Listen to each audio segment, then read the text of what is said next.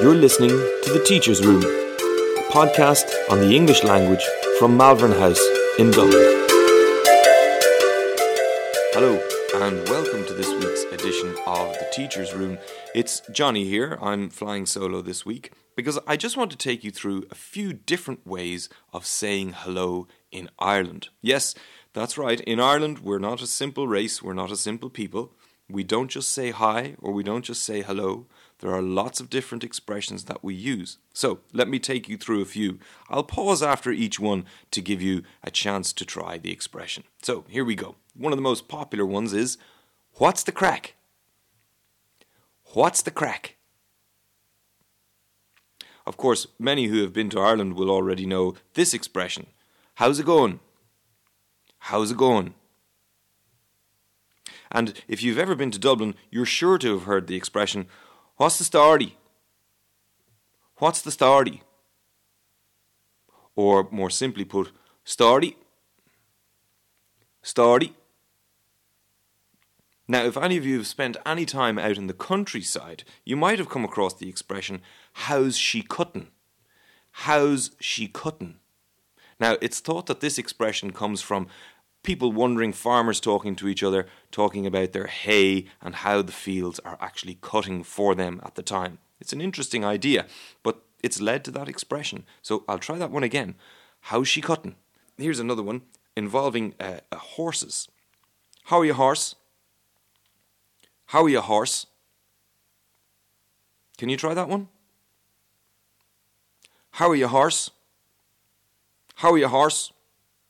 Again, that would be used right across the country, but I suppose a little bit more outside of Dublin. Now, one that's very particularly used up in Ulster, so around Belfast, would be this expression. What about ye? What about ye? It's not something you'd hear very often in Dublin or even in other parts of the Republic of Ireland, but certainly up in Belfast, that expression, what about ye, you'd hear quite a bit. Another one that we use, and I'll finish up with this one, is how's the form? How's the form?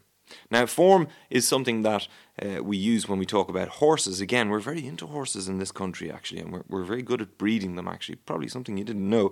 But form is, you know, the state of your health or the state of a horse and how it's running and those kind of things. So that has come into the lexicon that we use here as well. So let me give you that one again. How's the form? So let's have a quick run through all of those expressions again, and don't forget to practice them at home, whether you're in Brazil or whether you're in Taiwan or Korea or Japan. Wherever you are, have a crack at these. What's the crack? What's the crack? How's it going? How's it going? What's the story? What's the story? Story. Story. How are you getting on? How are you getting on? What about ye? What about ye? How's she cutting? How's she cutting? How are you, horse?